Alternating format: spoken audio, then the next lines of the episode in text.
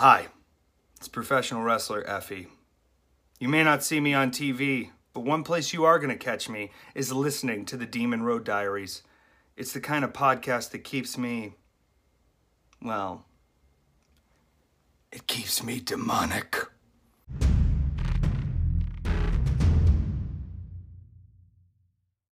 Sing in approximately, probably, maybe right now, maybe a second or two. Could be. There we fucking. Oh, there it is, and it's going. So, welcome back to Demon Road Diaries. Hell, it's been a, a long month. We took a month off after season one, and and that was uh, refreshing. I forgot how to podcast. Uh, I haven't put headphones on my my head in quite some time, but that's okay. We're back on the train life is back. And how are we going to start it? How are we starting season two? Big, real damn big. But before we get to our guest, which is, like I said, real fucking big, and I'm really excited, uh, let's tell you who we are because you haven't heard it in weeks. Fucking weeks, guys. It's me, it's me, that's sweet KDG, your Music City Messiah, Caden Green. Your bastard son, Ronnie Rios. And I don't even know where the fuck I am right now, Chelsea Durden. I was gonna ask you because you look like you're in a in like a trailer on an episode of uh, Breaking Bad. It's actually my dad's office um, because my internet is busted at home, so I took over his office. Um, but it's filled from like with like some artifacts of the long lost past. Nice, nice. Yeah, there's Your a father, the one who knocks. Um he never really knocked he just kind of walked in and i was like oh cool i could have been like murdering a man in here but that's fine Yeah, it's life. This is life. Uh, so let's get to it, guys. Our guest, uh, our special guest today, is a former WWE Divas champion, the winner of NXT season three before NXT was like Adam Cole, baby. Um, she is uh, the owner of Celestial Bodies. Uh, and one badass chick, you may have known her as Kaitlyn. We know her as Celeste. Welcome to the show. What a intro. I was like trying to figure out how to put my headphones on. I like upside down. You're like, I don't know how to put these on. um, so thanks so much for having me on. I haven't done, I actually haven't done a podcast in quite a bit. Um, so, which is weird because I feel like everything with COVID has moved, you know, everyone to screens, but, um, or, you know, recording things remotely, but I, I haven't done one in quite some time. So, I'm honored to be on and I'm super excited to talk about all kind of weird shit, wrestling and otherwise. Um, so cool. Thank you so much for having me on. Oh yeah. Thank you for joining us on this journey to insanity. It's uh we're gonna fucking rock and roll and goddamn it's only been a month and i can barely string a sentence together but that's par for the course here at That's demon about on road point, diaries. You uh, you got into the meth in your dad's office. It's the yeah, blue meth. it's it's the blue shit and it's really fucking good. Let me tell you, meth is a hell of a drug. Um, So fucking pure. yeah, all, all it all it took was a couple weeks without podcasting, and I went from straight edge to meth head. Like that slope's fucking slippery, my guy.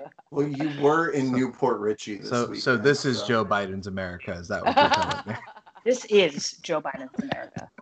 Fuck it. Is this I'll what you take it. want? Suck it, libtards. oh fuck. Uh, Kaitlyn, thank you again for coming on. Great Um, transition, by the way. Yeah, he just like this. We just we just do that. I host my podcast a lot like I wrestle, where I ignore all the dumb shit that went wrong and just keep going. Just no, it's just a straight no sell.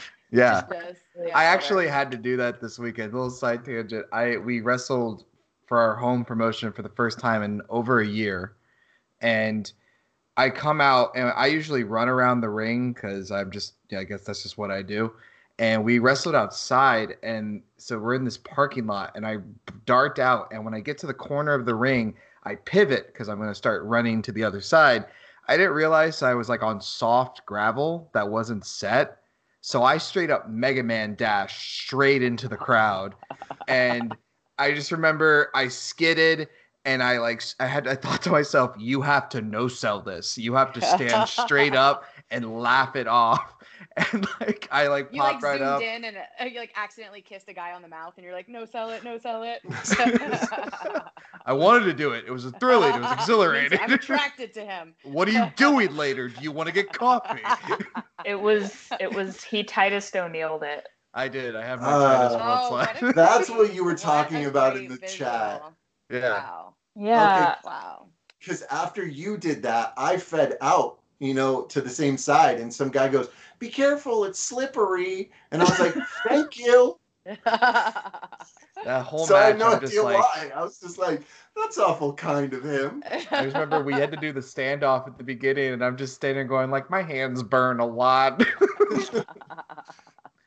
Um, uh, Kaitlyn, uh, enough about my uh, clumsiness. Uh, I want to know more about you because I, I, you know, I've heard scant kind of broad strokes about your origin and where you came from. I know you're from Texas. I know that you were a fitness competitor before you became a wrestler. Um, so just kind of want to know like your story, like what what drew you to the business and ultimately what got you to uh, take that dive into professional wrestling. Man, uh, it seems like an eternity ago. Uh, I I left WWE in 2014, um, and I so I was I don't know. So I started wrestling when I was 23. Um, wasn't ever like a huge wrestling fan. I I think the most I was into wrestling was watching it like you know back in like Vader days, Vader's prime uh, with my brother. He was like, Vader is my favorite wrestler. Um, but that was kind of like the extent of it. And then um, I was in um, to, you know, figure competitions and bodybuilding and fitness stuff. And um, I found it to be a very like static version of me. Um, and I felt like I had all of this um, creative expression and um, I was uh, I had the opportunity to try out for WWE. Um, it was like it was a really cool situation. Uh, there was a guy who was in um, developmental, and he had either gotten released or he um, left on his own, and he was uh, in the middle of trying to um, come on as a recruiter. And so he, I met him through the fitness industry, and so he kind of told me a little bit about uh, what he was trying to do and his time in WWE. And um, he was like, I will try to help you get a tryout. So it was me and my best friend at the time. And She's still one of my best friends. Uh, you know, he was just like, put, you know, put a bio together, send me some pictures, and I'll, I'll send it on to Ty Bailey. Um, Okay. Ty Bailey days. And, um, and so I think it was 2010. And um, so my friend and I, we both got the opportunity to, to fly out to Tampa. That that's where the uh, developmental center was. FCW. FCW. Yeah. Yeah. and um, so I tried out. So essentially, then I'm sure the tryouts are similar in a lot of ways now, but uh, much different. uh, you know, some things, some uh, some things never change, I guess. Um, so essentially, like they bring you in and you kind of live the life for a week. And um, the first day, I mean, I, I I literally had no idea what to expect. I just knew like kind of have nothing to lose. Like I'm, I knew I was like uh, athletic, um, and was kind of counting on that. And uh, so the first day, they essentially, you know, they teach you how to take a bump, and then you take like a thousand bumps, and um, just it's just like a really like you know if it's kind of like a shock thing. You know, you, you don't know what to expect. You go on, you take a feel like you got in a car accident, and um, it was I I was I trained the the entire first day with Norman Smiley, um, just such a compassionate man, and just you know such a love for the business, and so that was very helpful to be kind of like you know under his wing. And um, my friend that I uh, tried out with after the first day, she was like, "This is not for me." Like straight up, just knows who she is. She's like, "I don't like this." Like I'm probably gonna go home. and I was like, it, it sucked because I felt super alone, but I also was like, well, like fuck yeah, like I know I can do this. Like I love this shit. And it was just like one day.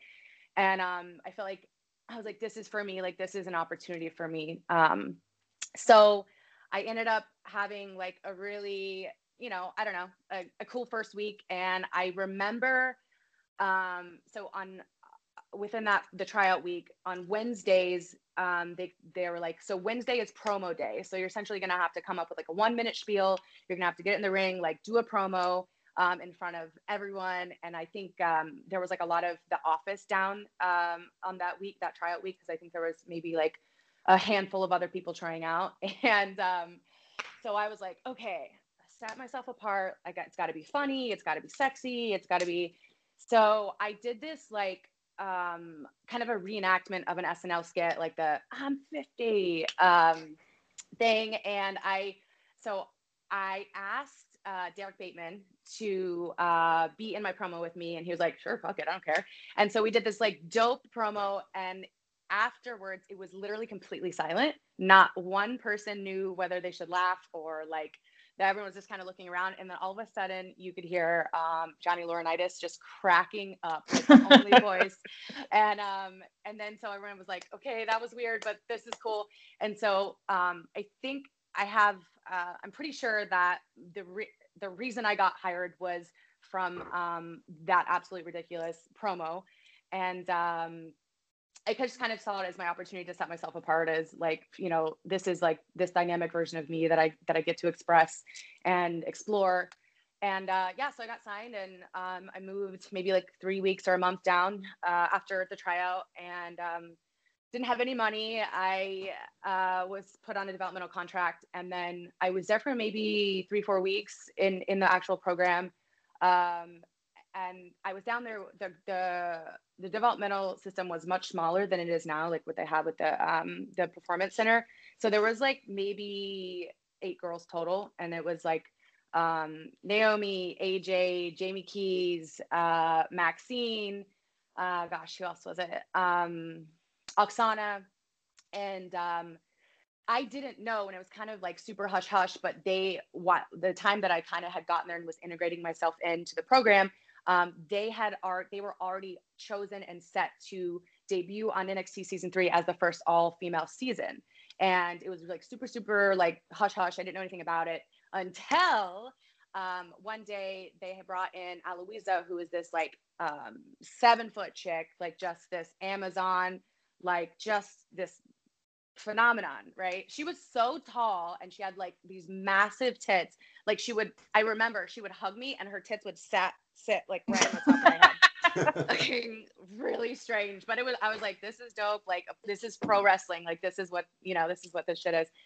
Anyways, um, I when they brought her in, I found out about their their they you know they were debuting the season three and, and all the everybody was gonna was set to debut, and um, so Aloisia was there training with all the girls this week and kind of learning how to work with them, and she was kind of the draw to the show. And uh, at the end of that week, um, NXT was supposed to our season of our yeah season three was supposed to debut on the Syfy Network live, and um, so it was going to be um, live on Tuesday before SmackDown uh, was going to be filmed.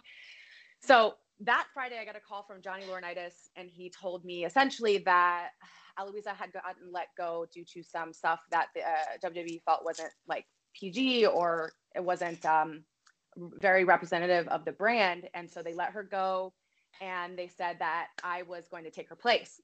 And um, at that point, I had never had a match. I literally had just learned how to like do like body slams and you know headlock takeovers. And um, I literally cried. I cried because, but it was like every emotion you could possibly experience at once. And um, and when I got the phone, I was like, oh my god, I don't know where to start. Like, and um, I called one of my mentors back in home in Houston, and he had trained me for my like my, my competitions and was just like a like a very like a father figure to me.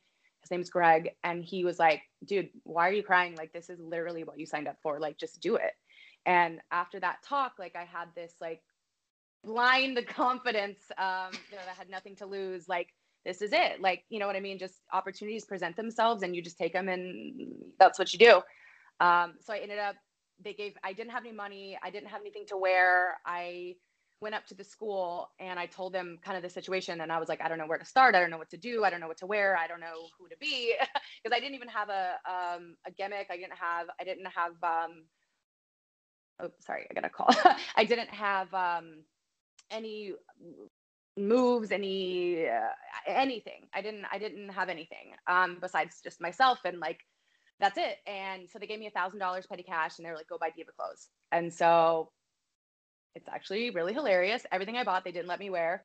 um, I literally, it's funny because like the shit I bought was like the stuff I ended up wearing towards the end of my career because like I kind of had to prove myself like who I was and um, so I bought like all this like army green shit, black mesh, you know, and um, I brought it to TV and we had a like all the NXT girls we experienced Raw. We were all backstage, kind of like getting to know how everything was going to work, and it was abs- the absolute most fucking terrifying thing I've ever experienced being backstage at Raw because it's like every person you see on TV, it's all the like head office people. It's so fucking intimidating and like I don't know how it is now. I assume it's probably the same, which is sad, but it was very cutthroat, um, very um, it's like this uh, it's this thing where oops um, sorry, I think I'm having a camera issue.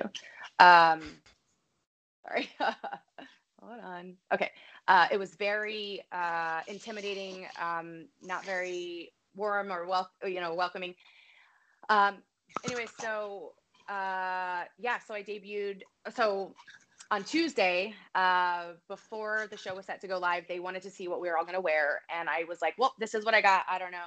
And they were like, you can't wear this, you can't wear this, you can't wear this, like wear this. And so they handed me one of Naomi's dresses, who she like kind of had to volunteer. It was this pink, sparkly fucking thing that I would never ever pick out myself, never would be caught dead in. Not that I have anything against anyone else's style, just wasn't me.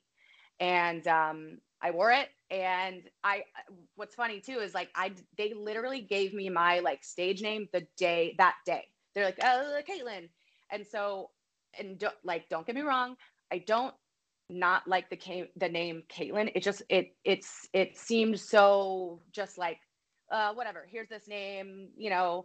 And so my assumption was that they were I was just a replacement, and that you know most likely they assumed that I was going to get voted off or you know um, sent back down to developmental to actually like become a wrestler, and you know, learn how to wrestle and build a gimmick and a character and stuff. And um, yeah, so that's how it happened. And it was like even to this day, through uh, everything that I've been through, I would have to say like that that moment, like that day that I debuted, was the absolute most like I think pivotal uh, moment in my life because it was like you either just step the fuck up or you don't. You know, it's like you don't like I I didn't see any other option and um yeah, and that was the start of it all. And uh, I kind of just like literally worked my way through um WWE, like just shitting my pants every time I was backstage or like on TV. It was just this, you know, it was, I, I literally developed this like, oh shit method. Like everything I was uh, doing, I was like, oh shit, oh my God, oh shit, oh shit. And like, I just figured it out. and I feel like I still kind of live my life like that. it's the, ang- it's the anxiety method. Yeah. Yeah. It's quite effective also ineffective. Yeah you just you just scream the entire time and then yeah. the silence in your head afterwards is completely deafening. You're just crying into your hair. Yeah. I mean you definitely you made it work. I mean i mean that's the definition of being a pro wrestler is you make it work whatever's thrown at you. Um because i you know i I know that WWE has a penchant for like getting athletes outside of wrestling to bring them in for training and stuff like that. And I think I had had an inkling that that was the case with you, that you were kind of brought in completely fresh. And, but I don't know, like I, I was a fan, like, I mean, still a fan, but I mean, I was just, just a fan watching the product uh, when you were having your big run on TV. And like, I never for a moment got the inkling that you were someone out of your element or someone who didn't know what they were doing. Like you came across as just as professional, just as capable as anybody else on the roster. Wow. So I think like whatever you were feeling, I totally get that, but like you didn't show it. Like you fucking killed it. I had no idea. I was I was like, yeah. I was, that I imposter like, syndrome was, was yeah was not hitting real. as hard as you thought. yeah, it it was I picked out my favorites immediately was you and AJ, and I was like, all right, as long as one of them wins, I'll be happy. I appreciate that kindness. That's like really dope because I I think I can like I can look back on stuff now and see you know hindsight and then I also but I I I can only view myself from you know the way I see myself and it's like it was very to me just like so I don't know like just uh, it was what it was. And and I I really for a long time just viewed myself as someone who got lucky and just you know whatever. Um but it like you know as i kind of climbed a ladder a little bit later in my career i realized that there what i did i had something. I had something in me. And like that was the thing that like carried me through even when i just had absolutely no fucking idea what i was doing. Um and like i it allowed me to recognize that in myself and give myself a little bit of credit, if you will, and like just that helped me get through a lot of like really tough stuff. Um, you know, I don't think any pro wrestler's career on any level is ever easy. It's it just like anything, you know, but um I think it's such an undervalued and unappreciated sport or and form of art. Um, and the way that like my perspective is now and the way that I appreciate things and the way that like I feel things. Um, I fucking love pro wrestling more than anything, especially now because I can see it like I see people and like it's I see like wrestlers um and I get it like I know they do what they do because they love it and it's this like this you know burning this fire and it's like this this passion and you do it for nothing a lot of times for monetarily like all everything is is fulfillment and uh, you know personal fulfillment. And it's like so much about your connection with fans and people and like the the story you're telling them through your body and like you know your heart essentially. Um and so like i just have so much appreciation for it. And like i don't know if i'll ever like wrestle wrestle again but like i just love it. I love talking about it. I love watching it depending on what it is but like i just appreciate it so much for everything that it is and it took me a long time to like really uh, be able to honor that when I was wrestling um, with WWE because I, I, was constantly in a mode of like just this self analyzation of like judging myself and like carrying like shame for not being good uh, or good, you know, air quotes good or whatever. And um, I, I, di- I didn't for a, a large portion of time in, in my wrestling career, I didn't ever allow myself to step back and like look at what I was actually doing and like what I had the opportunity to to do and this connection I was creating with like young girls and like you know a- anybody of any age. But like I I really appreciate the opportunity to be able to um stand for something as like a woman that was a little bit different than like the typical you know girls that were there in, in my era the diva era and um that's really fucking cool. Like I I look back at that and even now like I've made friends with some of like my fan that were fans of me like in NXT and they're all grown up now but they were young girls at the time and it's like I love seeing that shit and like I can talk to them now and um I feel like my message is more clear and and I have a better idea of who I am now and like I don't know. It's just it taught me so much, and I but I, I really really do have so much appreciation for every single person that ever has stepped into the ring in in whatever capacity. It's I mean you took uh, a leap that is probably uh, so much scarier than just you know signing up for wrestling school. Like you moved from you moved across the country to a place you had never lived with no money you didn't know anybody there and you completely you know you left your entire life in texas and embarked on this new journey that essentially you know ne- you knew nothing about at the time and you're just like fuck it man let's let's fucking go. Let's fucking go. Let's just fucking go dog. And it and it like really really paid off. It's like it's I can't imagine how how scary it was and how like holy shit i'm really doing this. I moved to tampa yesterday and i'm doing this ridiculous thing. It's like because i think about how scared i was just signing up for wrestling school and i can't even imagine going into this industry um and literally changing my life overnight. Like i can't even imagine that.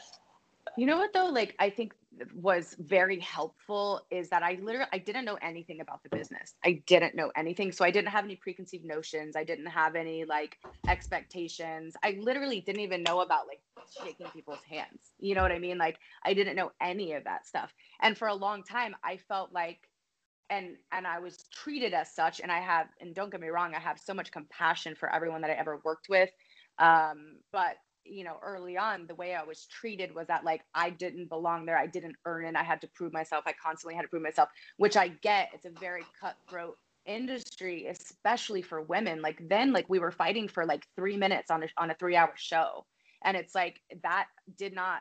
And and the the missing thing was like, hey, let's work together let's build each other up and like let's prove ourselves let's get 10 minutes on the show let's get 15 se- minutes on the show let's get two segments on the show. But it was such a scarcity mindset that it was so cutthroat that like everybody was fucking undercutting everybody and talking shit. And like it just the it was missing that fundamental uh like togetherness.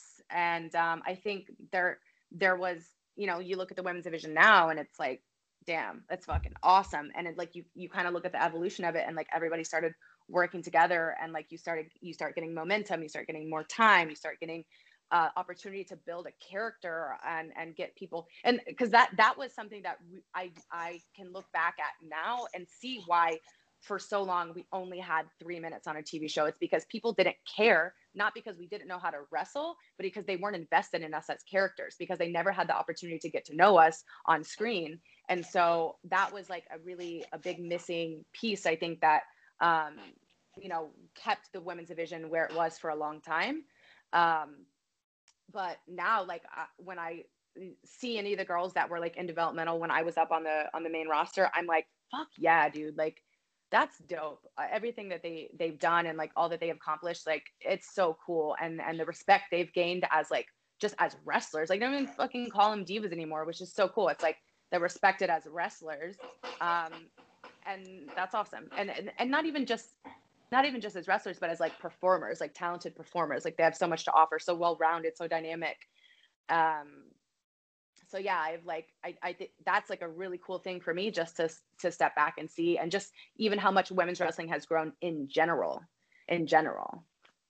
Oh yeah like all over the world. It's Yeah. um it's like you you kind of came in during the era where it was starting to change. Like you were i feel like integral in that because that was the period of time where like oh shit women are getting matches on pay-per-views. Yeah. oh that was a 10 minute match. I've never seen that before. And that kind of started to build amongst itself and it was Yeah. pushing out of the era of you know women are the bath bathroom break match to Yeah. uh women are having you know like serious matches and actual Yeah. storylines and pay-per-view matches and dude it's like I, I there was literally days where say it was like a divas battle royal or something like we would we would prep all day you know they'd say okay you have this much you have this many minutes for the match like put it together and then you know by the time our segment comes up maybe we're segment eight it's like everyone's match has run over everyone's segment has run over so you know time gets keeps getting cut out of our match i remember one of the like biggest mm, uh, or I don't, it's just stuck in my brain because it was so unbelievable. But we had put, it was when like Kelly Kelly was still there and all those girls. And we had put together this, like, it was like a, I don't know, like a five on five or a four on four tag match. And we had put this entire thing together all day. And then we, of course, lost almost all our match time. And so when our music hit, um, we got in the, we cut out, I think one, like the baby faces got entrances and then because that was really important it still is it's the entrances are so important you tell a story with just your you know your entrance and um, so i get why they would keep those but literally as soon as the bell rang ref says uh, you got to go home. So it was literally a roll up it was Jeez. Maryse's entrance and then a roll up and then one two three and that was it. Like so so it's like so much time and effort and like passion and all of you it, it, it takes everything in you to be able to work with eight, ten other girls trying to help everyone shine, you know, and and knowing you only have like 30 fucking seconds to do it. It's like it's like heartbreaking. It it it's like tough shit, you know, like when you you spend all day worrying about like how you're gonna look and you know, are you gonna get a moment in the match? Are you gonna be able to like prove yourself? You know, and it's like it's it's so devastating, and, and you know, it was very devastating a lot of times. But um, I feel so there was there was moments like that, but there's also, and you guys know, like just uh, matches in general, like there's things that happen that are by accident and they end up being like the coolest shit ever. And i feel like everything that has happened to me or happened to me in my in my wwe wrestling career was one of those moments. And it it was like kind of this joke to me um, that i should just like you know loosen up a little bit because stuff started to happen to me when it was not even intentional. It was just more like i was letting this you know i don't know this kind of like freer version of myself kind of shine through. And um one of like uh, in my opinion the the coolest things to happen to me for a lot of reasons um and like you'll see but so when i was when i was there nobody wanted to to um produce the women's matches because like everyone was always upset about not getting enough time or whatever the case was. So it was very hard to be a producer for women's matches. And so we had Fit, Fit Finlay, like he was like the diva whisperer at the time because like he was so compassionate um, and and so determined to help us shine, even if you know if it's 30 seconds or a minute for a full match. And um, so he he had gotten he uh, something happened uh, over on an overseas tour, and he he had to not be not not be let go, but he wasn't with the company for a while, maybe like a year or so. And so um, the night he came back, I had no idea he was coming back. It was Raw and it was a battle royal. And I, at that time, had worked my way up a little bit on the SmackDown roster and I was like pitching storylines every week. And I pitched this storyline with Eve um, and I was trying to get get hired as like the general manager of SmackDown. And um, so they were kind of like allowing a little bit of the storyline here and there. And, you know, weeks building up. And um, the day that I was supposed to have the match with Eve for the um, for the position, which by the way, I wrote the storyline myself and you know submitting shit every single week. Um, Vince ended up changing his mind and giving uh, let, having Eve go over and giving her the position for the storyline that I had written. And so I was like really devastated about that. And that was like uh, the SmackDown before this Battle Royal. But um, because I had been getting in some TV time with Eve, I was a little bit more relevant. Certainly not, you know, in a main storyline or anything. Um, so, so Fit Finlay shows up at this battle royal, and the winner, uh, Layla was the champion at the time, and the winner was supposed to be um, whoever won the battle royal was supposed to be the number one contender for the for the Divas title. Yeah, so girl, my favorite story. it's so funny. So the the girls were putting together the match. Fit shows up, and everyone's like, "Whoa, Fit!" And um, he comes up to me and he's like, What are you doing? Like, why aren't you on TV? Like, what, you know? And it wasn't like a shitty thing. He was just like, he, knew how hard I was working and he knew like how bad I wanted it. And he's like, What, what's happening? Like, why, why isn't this happening for you?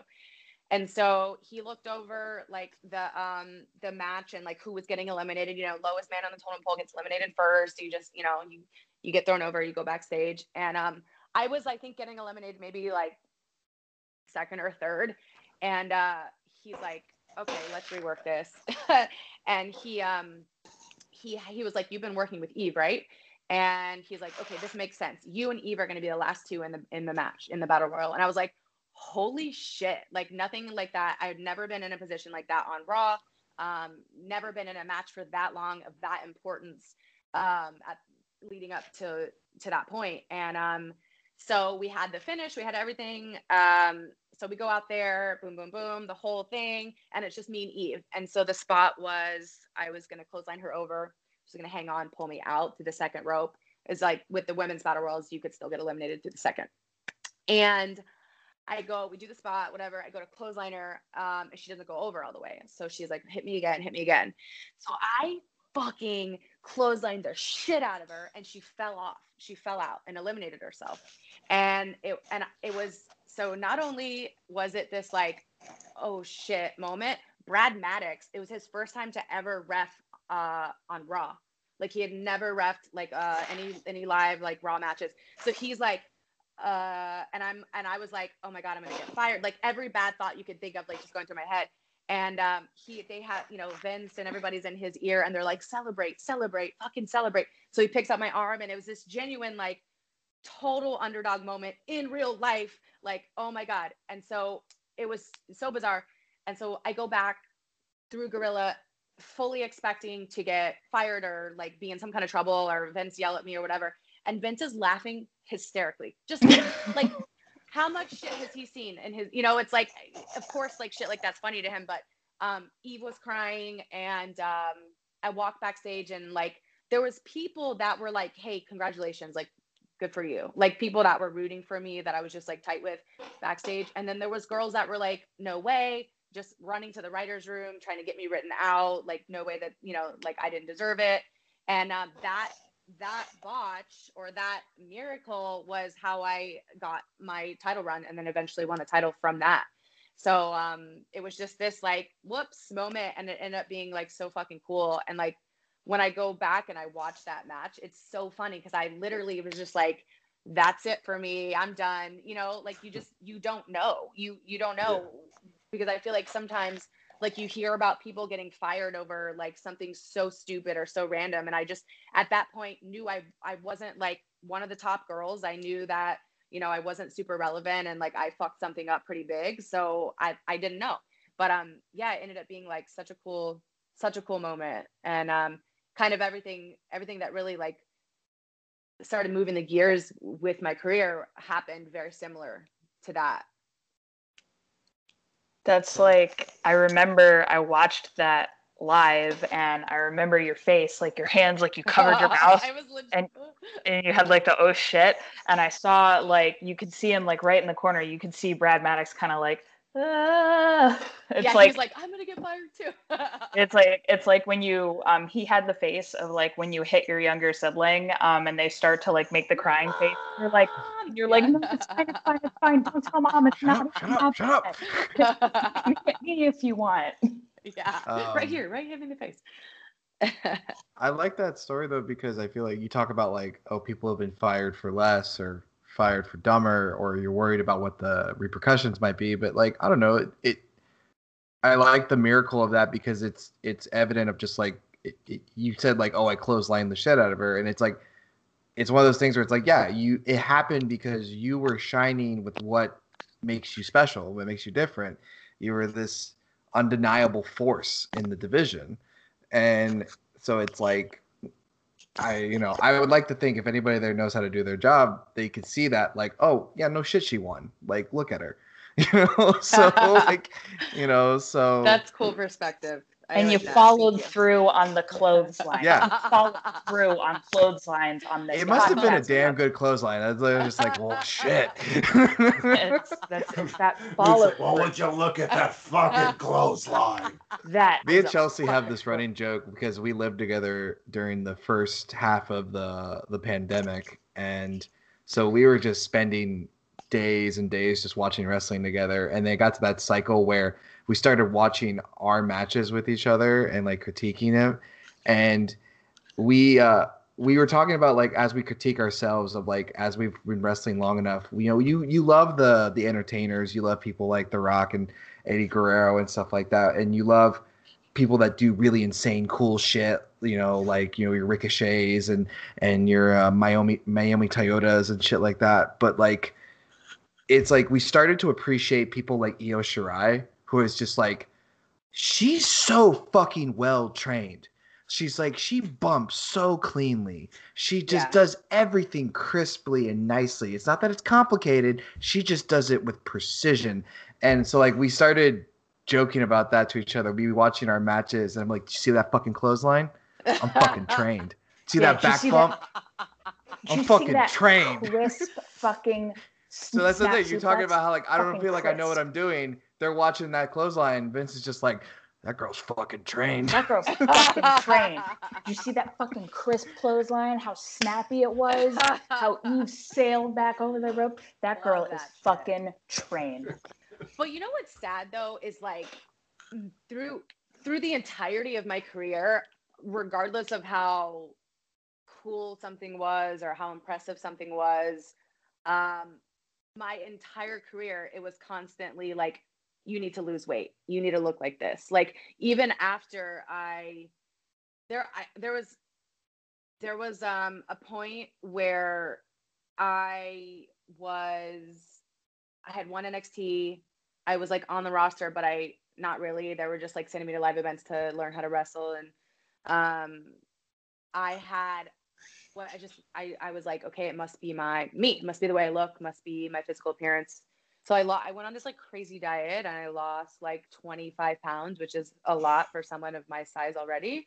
Um, and I was just like ripped, super unhealthily though, and I it was a diet that, and then like the amount of cardio I was doing like just wasn't realistic to try to do on the road and but I was still doing it and um so like I had and then after I got to that point I still wasn't getting booked. I still wasn't getting you know main storylines and stuff. So um I still tried to stay like in that t- in that shape for as long as I could. And then it ended up kind of backfiring and I just started you know started gaining a bunch of weight and um and so when I uh, I had kind of started to manage it a little bit when that that whole um, uh, storyline started to happen with Eve after the battle royal, and literally every week was such a battle. Every week was Vince telling Hunter that I needed to lose weight, and Hunter's like, she has abs, and he would would only see how much bigger I was in comparison to these other girls that he was like, Yeah. you know, Barbie looking girls, and um, it really affected me psychologically. Where even if I could have, if I had the best fucking match ever, I would only see myself as overweight or much bigger than the girls that I was in the ring with, or oh, I shouldn't bend over like that, or I have to find something that's more flattering because you know just in my mind it was always like vince hates the way i look or whatever it was. And so that that was really detrimental to um my mental health. And uh it was constantly reinforced through the girls that were getting um you know more tv time and stuff like that um and that was something that i i was I was even more desperate to prove myself because like I, I had put so much value on like my physical appearance. And then um like during all of this, I had the absolute fucking honor to have Beth Phoenix like legit under like she had me under her wing because I think she saw me as like a like a little version of her in a way like and and I really looked up to her as far as like her physique and the way she carried herself and just like the type of like dope ass fucking person that she is. Um and so i had her so her, her belief in like my abilities in general was like something that helped me kind of like stay strong in those moments where i'm like god i fucking like they don't like the way i look like you know all my values tied in my physical appearance. And um and so when i uh so but i had so much trouble like perceiving myself as as am I'm not this type of girl, but I'm not quite Beth. So what I did like I had so much trouble saying like this is what I am. And you know, the whole time I that's I I I just I am who I am, but I thought that I had to fit in this like this category and I I Mhm. didn't know where I was supposed to go. And I had like Arn telling me that I should wrestle like Beth, and then I had someone else telling me that I should wrestle like this. And um, I, I spent so long trying to find myself as a performer and as, as a wrestler um, just because I couldn't understand where I fit physically in the division. And I think that's so fucking sad because like it was so much emphasis was put on like how you look, um, not not what you can do or who you are. Uh, so one of the coolest things that like the coolest one of the coolest parts of my career was um, it was a it was literally the weekend before I won the title and I was still struggling really bad with who who I am, who I was as a wrestler, as a performer, like who is Kaitlyn. I was just struggling. It was like this identity crisis, and literally majority of my career. And I had this single. I was wrestling Eve on singles, uh, single matches um, on live events, and we were having these dope fucking matches. And um, Eve was getting Eve was retiring, and um, I knew that like you know we were gonna have this big match on on Raw. And so the week the the live events leading up to that, we were wrestling one on one. And the night before the big uh, our big title match on Raw, um, we wrestled at MSG, and um, we had a singles match. And Arn pulled me aside, and he was like, um, he's like, I want you to spear her for the finish. And at that time, I was using like all kind of different stuff, and um, and I was like, Are you sure? Like, you know, because like as as someone lower on the totem pole and as a woman you you literally have to go through a checklist of like whose move is this? Is someone using this move in their match? Like am i allowed to do this? Um and so there was other people on the card doing a spear as a finish. And i'm like but you don't just tell arn no. You don't tell arn anderson no. And especially if he takes the time to say like hey here do this like i believe in you i see you as this like he's like you got you got to rest like you're a powerhouse you're like whatever. And so he handed that to me and he was like, do this. And like, that's, um, I used that to win um, that singles match at MSG. And then I took that and I used it in the title match on Raw where I won the title. And it was the first time I ever did a spear as a finish. And I didn't like, I had this imposter syndrome of like, do, does, is that like a move for me? Do I look like I can do that? You know, it was like, but it, it was um, it's like Arn like gave me this permission to kind of like step into this more powerful version of me. And like that was the thing that kind of like pushed me to just like like stop fucking caring about what I what if Vince thought I had enough sparkles on my shit, you know, on my outfits and like whatever. And I just started wearing like vet like vests and like you know jeans and shit and like I stopped worrying about being this thing that I thought they wanted me to be for so long. And I, that's when I started to shine. Like I just, I literally dropped all the shit. And it's like Arn gave me that permission, like with that one conversation. And that's when stuff like really changed course. And I, I felt like it was this, uh, it allowed me to take like this mask off and just kind of own it so much more than I ever had because I, I felt like so much before that I was like asking for permission, asking for permission, asking for permission. And then I just stopped. And then that changed everything. And then so that literally remains uh like a principle in the way that I live my life now is like you don't ask for permission, you just do it. Like you just do shit. And um if if it's you know obviously if it like hurts someone or it's like you know not a honorable thing to do like that's not what i'm talking about but i'm talking about like being yourself and like li- literally like n- not asking for permission to be you. It's crazy how moments like that become so fucking pivotal in your career and become such an incredible turning point. It's it's things you would never even think about. And yeah. it's it's like i had a uh I had a moment like that in I want to say 2018 maybe um, where I was still at the school that I started at and the uh, the coach there was always telling me that I was untrainable and I was unteachable I was uncoachable and that I would never make it anywhere I could never learn anything. There was something fundamentally wrong with me that I could not become a better wrestler. And then a friend of mine um, who was in town. He came and like guest trained for the night, and it took him like eight minutes how to teach to teach me how to do a hurricanrana which is a move that before I had never done, I had never attempted to do. I never asked anybody to teach it to me because I thought I was incapable of learning it. I thought I would never be able to leave my feet and that it wasn't ever something I would be able to do. And it took literally less than 10 minutes for me to learn it. And that's when I realized that I wasn't uncoachable at all, that there was nothing wrong with me. And just that moment. You needed that moment. I needed like, that moment yeah. to realize that um, it was it was the coach, not the student. And I yeah.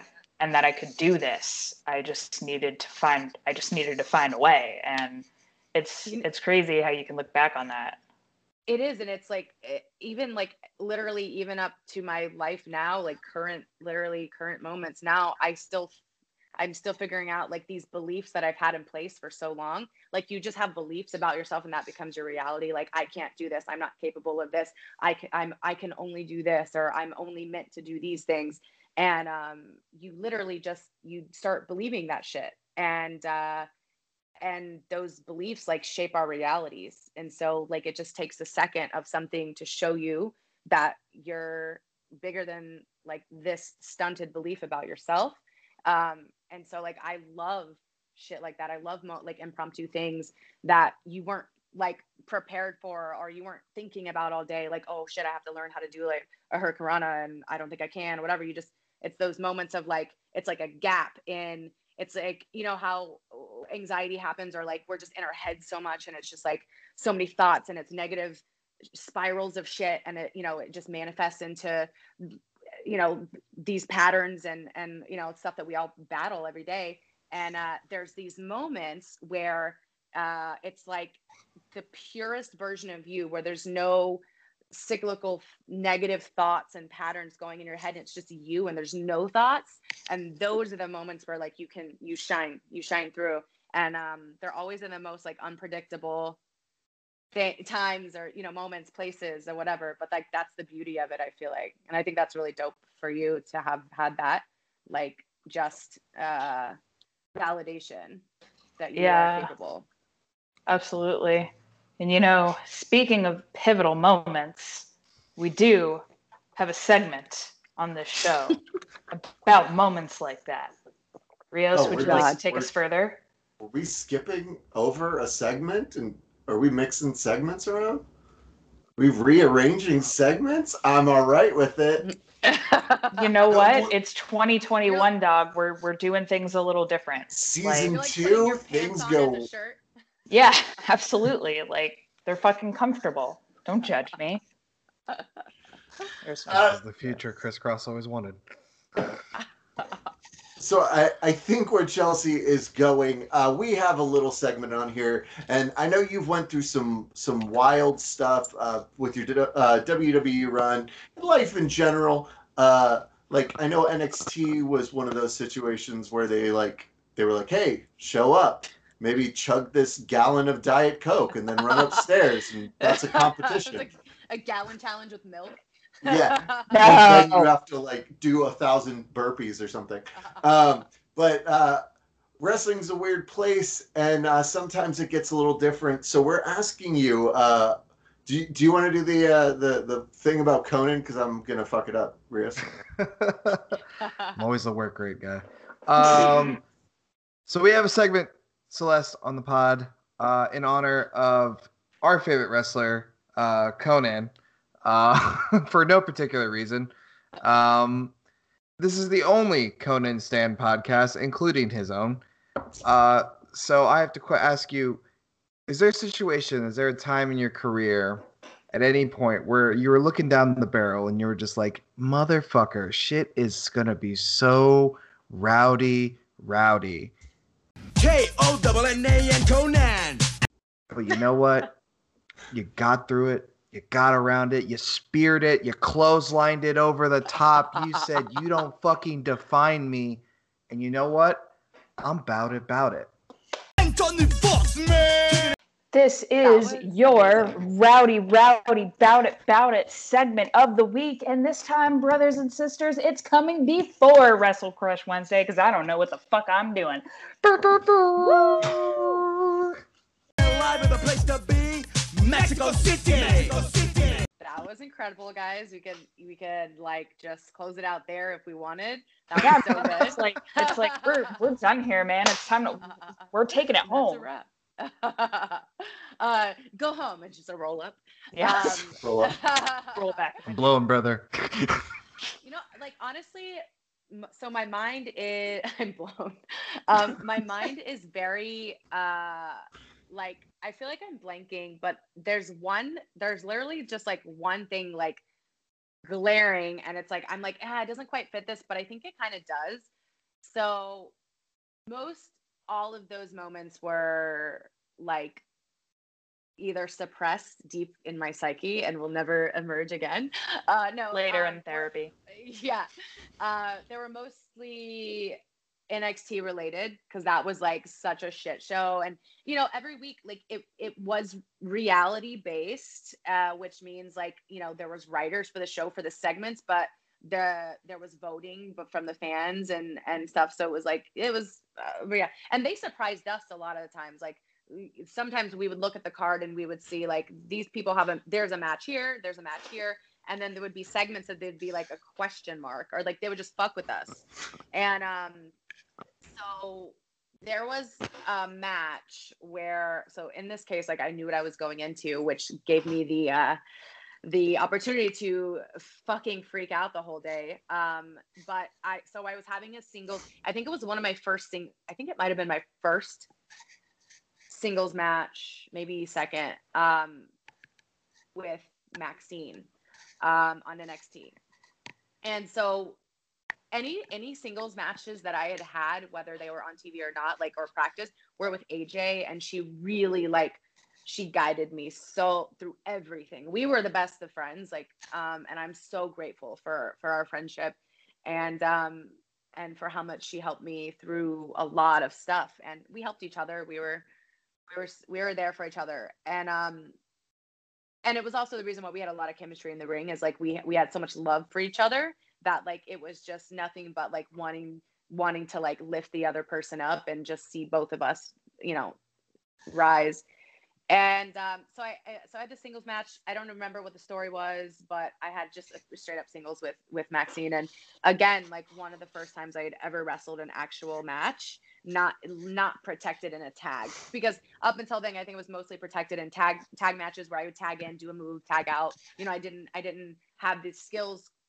quite yet to have any like uh awareness of like what to do if I didn't know the exact moves, you know, like okay, get in, duck one, you know, like grab a hold, brother. Yeah, exactly. So like I didn't I didn't have that awareness yet to to be able to think in the moment of what to do. So um yeah, so I had this match with Maxine and it was okay, so there's this part where she pulled my shirt over my head to just like as like a cutoff or something. She was a heel.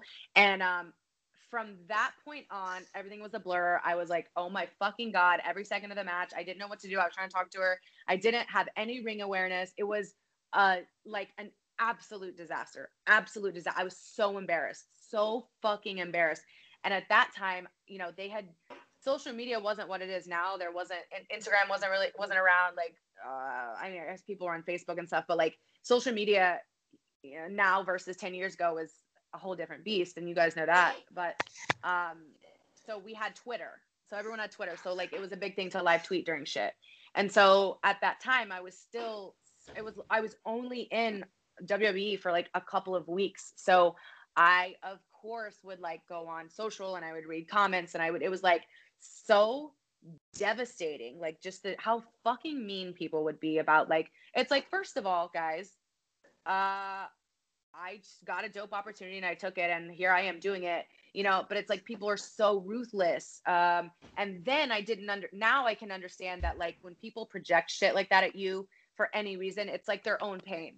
You know, it's like their own shit that they're projecting at you, and like people that that take the time to say mean shit and bully people online is like I have compassion for them because that is like so there's something so wrong with that. Like um, finding uh, valid, you know, joy or like or, or pleasure in seeing someone else hurting um, in any capacity. So then, though, I didn't have that awareness and I didn't have that level of compassion for others that would, you know, you know, treat me in such a way. And so I was on top of being humiliated in the ring live in front of, you know, a couple thousand people. Um, I was humiliated again on social and I just like I took all of it to heart and I was like, oh my God, this is like the worst day of my life. And then, and so then the match ended up being, I forget on, I think it was like a couple like dirt sites or whatever. Um, it was voted the worst women's match of some time period or something. And I was like, I mean, yeah, it's pretty legit, but it's still like, still couldn't laugh at it. I was still like, oh my God, this is so embarrassing. Like if this is going to haunt me forever. And, and now now uh, I look back at it and I'm like, I have no shame, no embarrassment, nothing. Like I, I have so much love for me then. Like, cause I literally, I did, I was doing the best I could and I still fucking did it. So it's like I look back at and I'm like, dude, I have nothing to be embarrassed about, nothing to be ashamed of. Like I went and I did shit that took so much courage and um like, you know, you you uh, as you continue to go through life and gain all these experiences, you realize that each really hard thing teaches you so much about yourself. It teaches you so much about life, about you know people in your life, and and yeah. So it's like it it was humiliating for a long time, and I would even like cringe when people would like joke about it. People that are my friends that weren't making fun of me, but they'd be like, "I remember that," and it would still like hurt a little bit to talk about it or hear it. And um and now like it's it, I'll fucking show any. I'll pull the matchup on YouTube. You know, it's like I'll. It's it's so crazy just to see like that version of me. Like I have so much compassion for me and for that version of myself, and I have compassion for Maxine because she was put in a position that was unfair as well. Like she was the more seasoned wrestler. She had been wrestling for a couple of years, but they gave her this task of like leading someone who has literally never fucking wrestled before. So you know she dealt with it in her own way which was not necessarily the nicest way. Um and and you know putting so much blame on me and like the producers and stuff. But like i know that she dealt with quite a bit of like i think humiliation there as like the more seasoned person. So um just overall like now i can laugh at it and i can truly appreciate it. But uh then it was just so so devastating Man, that whole fucking show, like that incarnation of NXT was like a fever dream. Uh, dude dude so you know okay so you guys know um uh fucking what's his name michael cole's whole role on that show just would like he shit on everybody all the you know um he was a commentator why, why is his name blinking it's michael cole right yeah. yeah, yeah. Yeah, he was a heel like- at the time, right? Yeah, He, he was, was the he heel was had like this weird heel run. he was he literally he shit on us so bad every week to the point where we were like cut us a break like this was it was so bad and Stop he, it it. was almost he was like inciting he was like inviting fans and people just to like like talk so much shit um about the entire show and you know we weren't writing the show we were a part of the show but we weren't writing it we were doing the best that we could and so you know and i think that like he probably had a role to fulfill uh, you know in his work in his job. And um that was just the the role that they gave him and the role he stepped into. So like it was never anything personal but it was still like really harsh. And and like we needed anything that we could get on that season.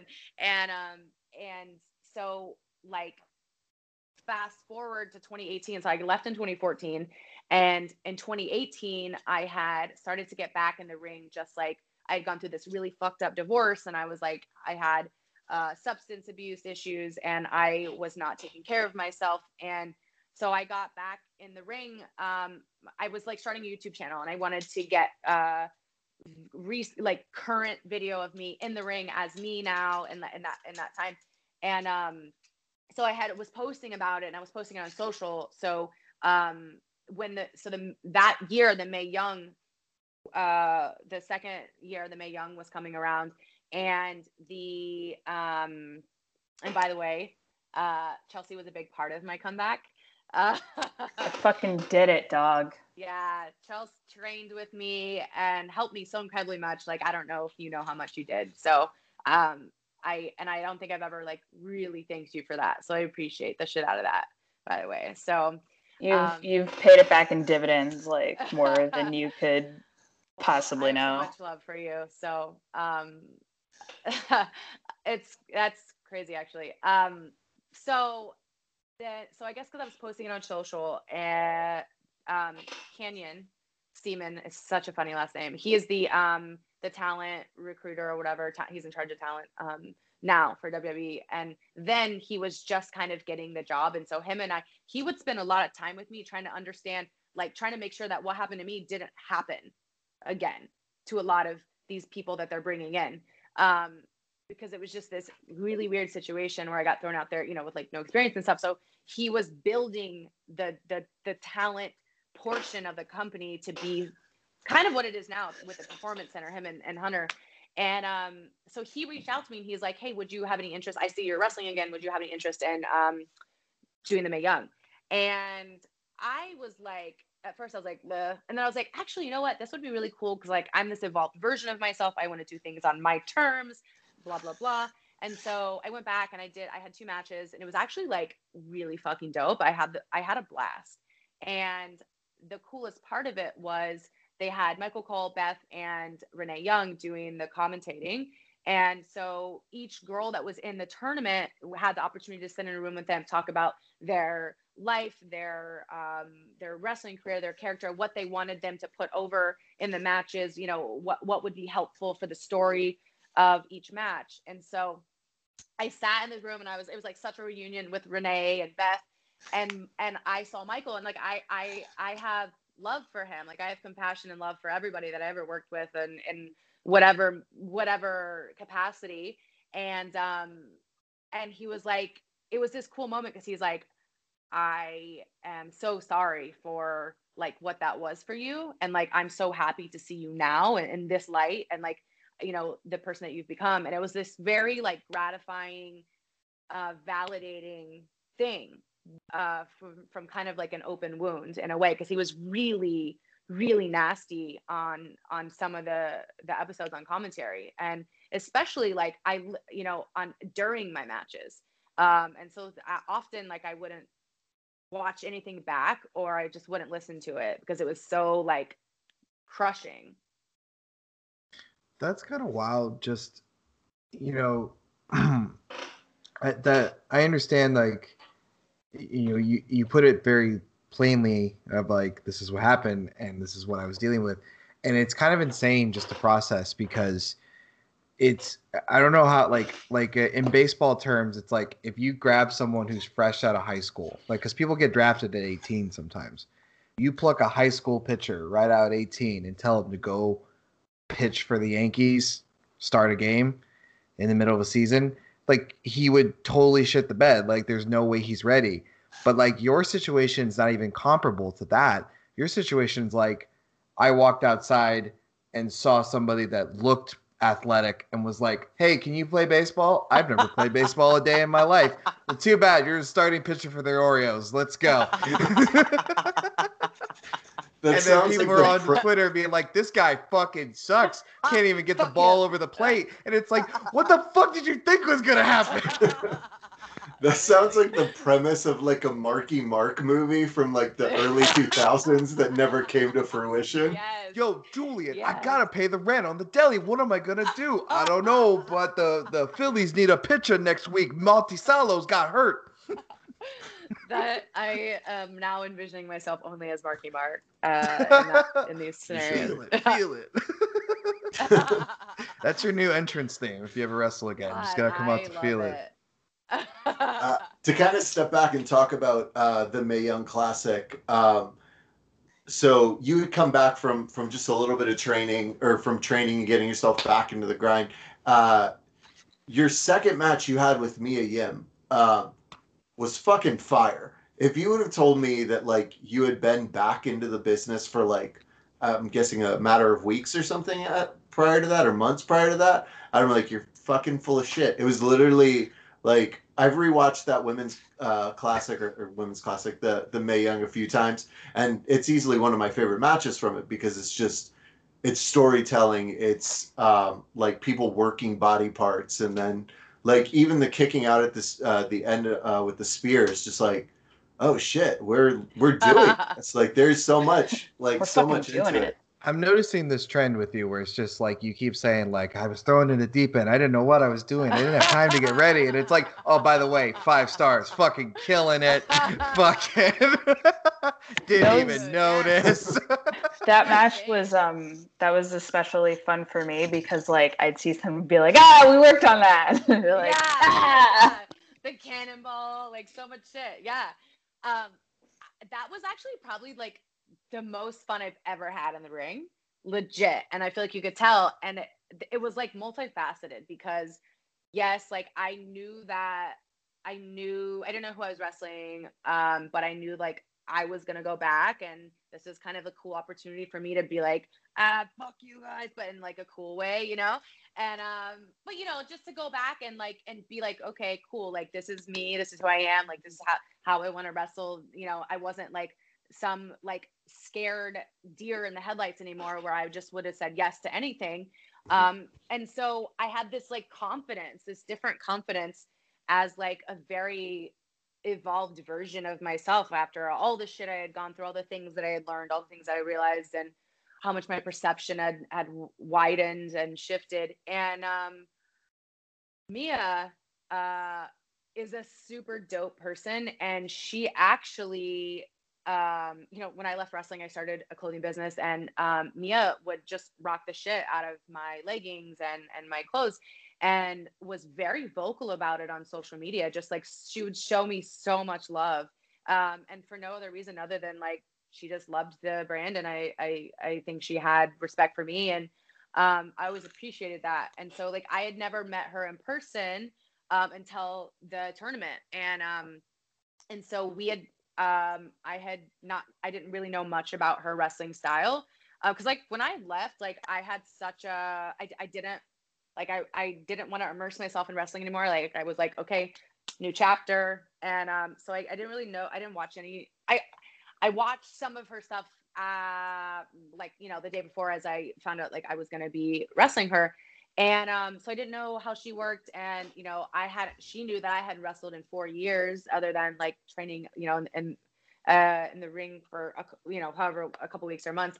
And, um, and so we just sat down and we were like, all right, what do you want to do? And then we just fucking put together this dope ass match that I was so excited about. And like, we took a couple things out because we were like, eh, I don't know, we've never worked together, that might not work. And then like we decided to put him back in. It was like this whole thing.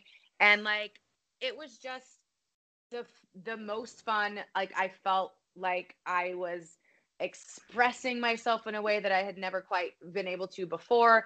And um, I felt so much fucking love, so much love from like fans and just like the WWE universe, you know, if you want to call it that. But like wrestling fans are so fucking loyal and it is like it is so humbling and like um, I felt so much of that love and like I felt it almost like lifted me up in a way and it gave me this like additional confidence in myself and and just like the whole thing as a whole. And so um you know like I knew that she was going to go over and I had um I had I was so happy for her because like I knew how hard she worked and and how long she's been working and like what it meant to her. And um I was in a different place in my life like you know it didn't to me like I wanted that for her. And like I truly embodied that. Like I wanted that for her and I wanted it to be a good match for both of us. And um and it was like after it was over and um like just the way the the fans were reacting I like I literally cried. Like I had tears and they were like it was every again it was like this full circle like every emotion ever feeling that literally like the day that I got the call that I was going to debut on NXT like it was those same rush of emotions.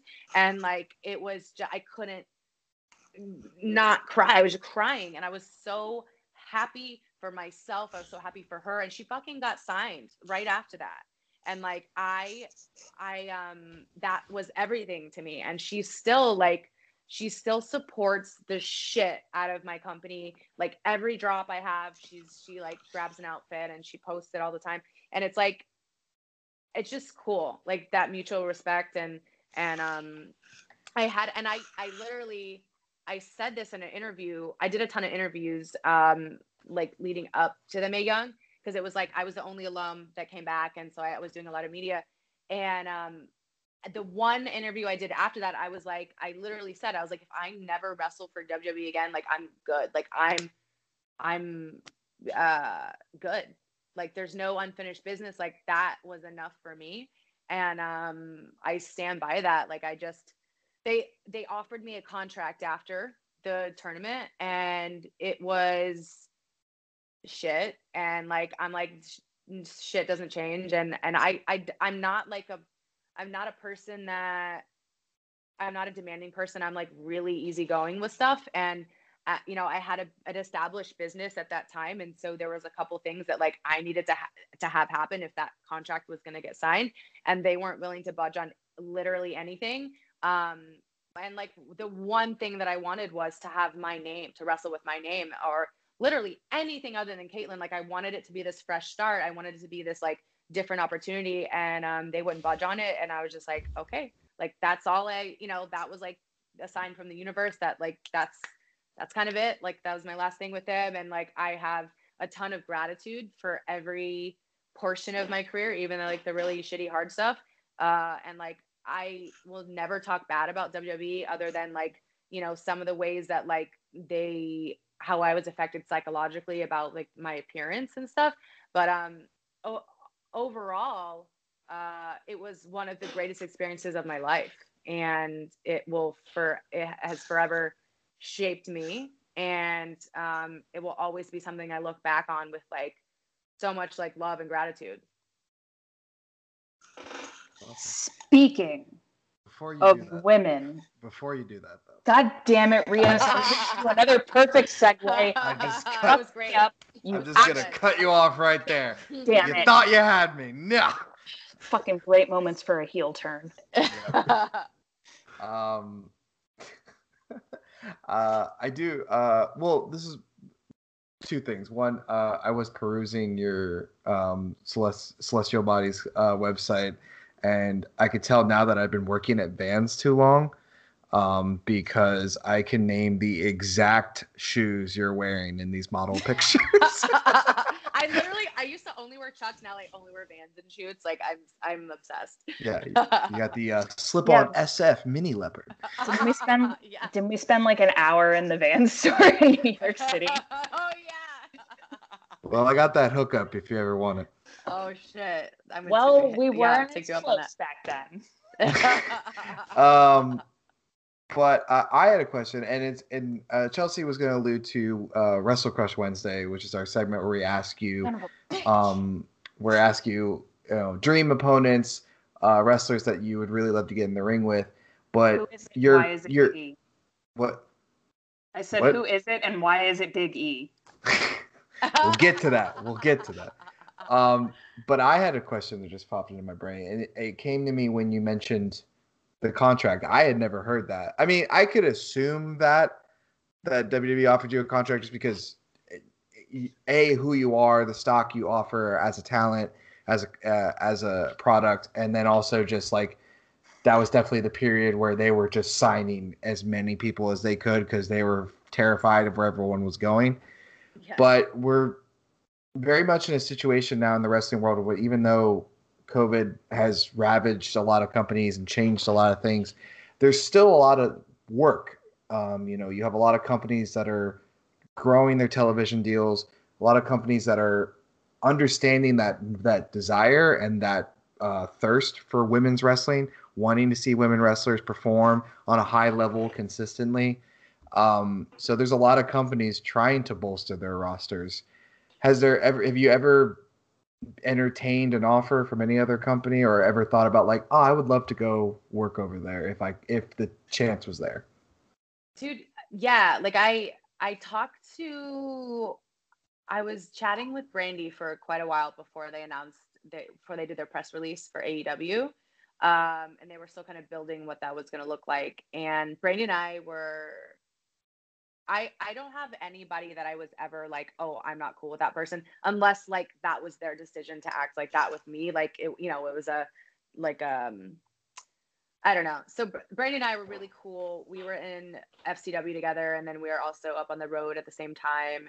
And I just she's fucking cool. She minds her own business. Like she's very smart. She's very capable, and I have a lot of respect for her. And um, she had reached out um, about, and I, I think I had made them like a highlight reel of something or something from maybe like Mae Young and a couple other things I had done. And uh, they were still build. This is before the uh, press conference, uh, the press release. Um, I think it was a press conference or whatever that was live. Um, anyways, so I was talking with them a lot, and then I think that there was a bunch of changes really fast, and I kind of um, just fell through the cracks, and it it was not something like, and you know, I have my company, and if it had happened, I would have.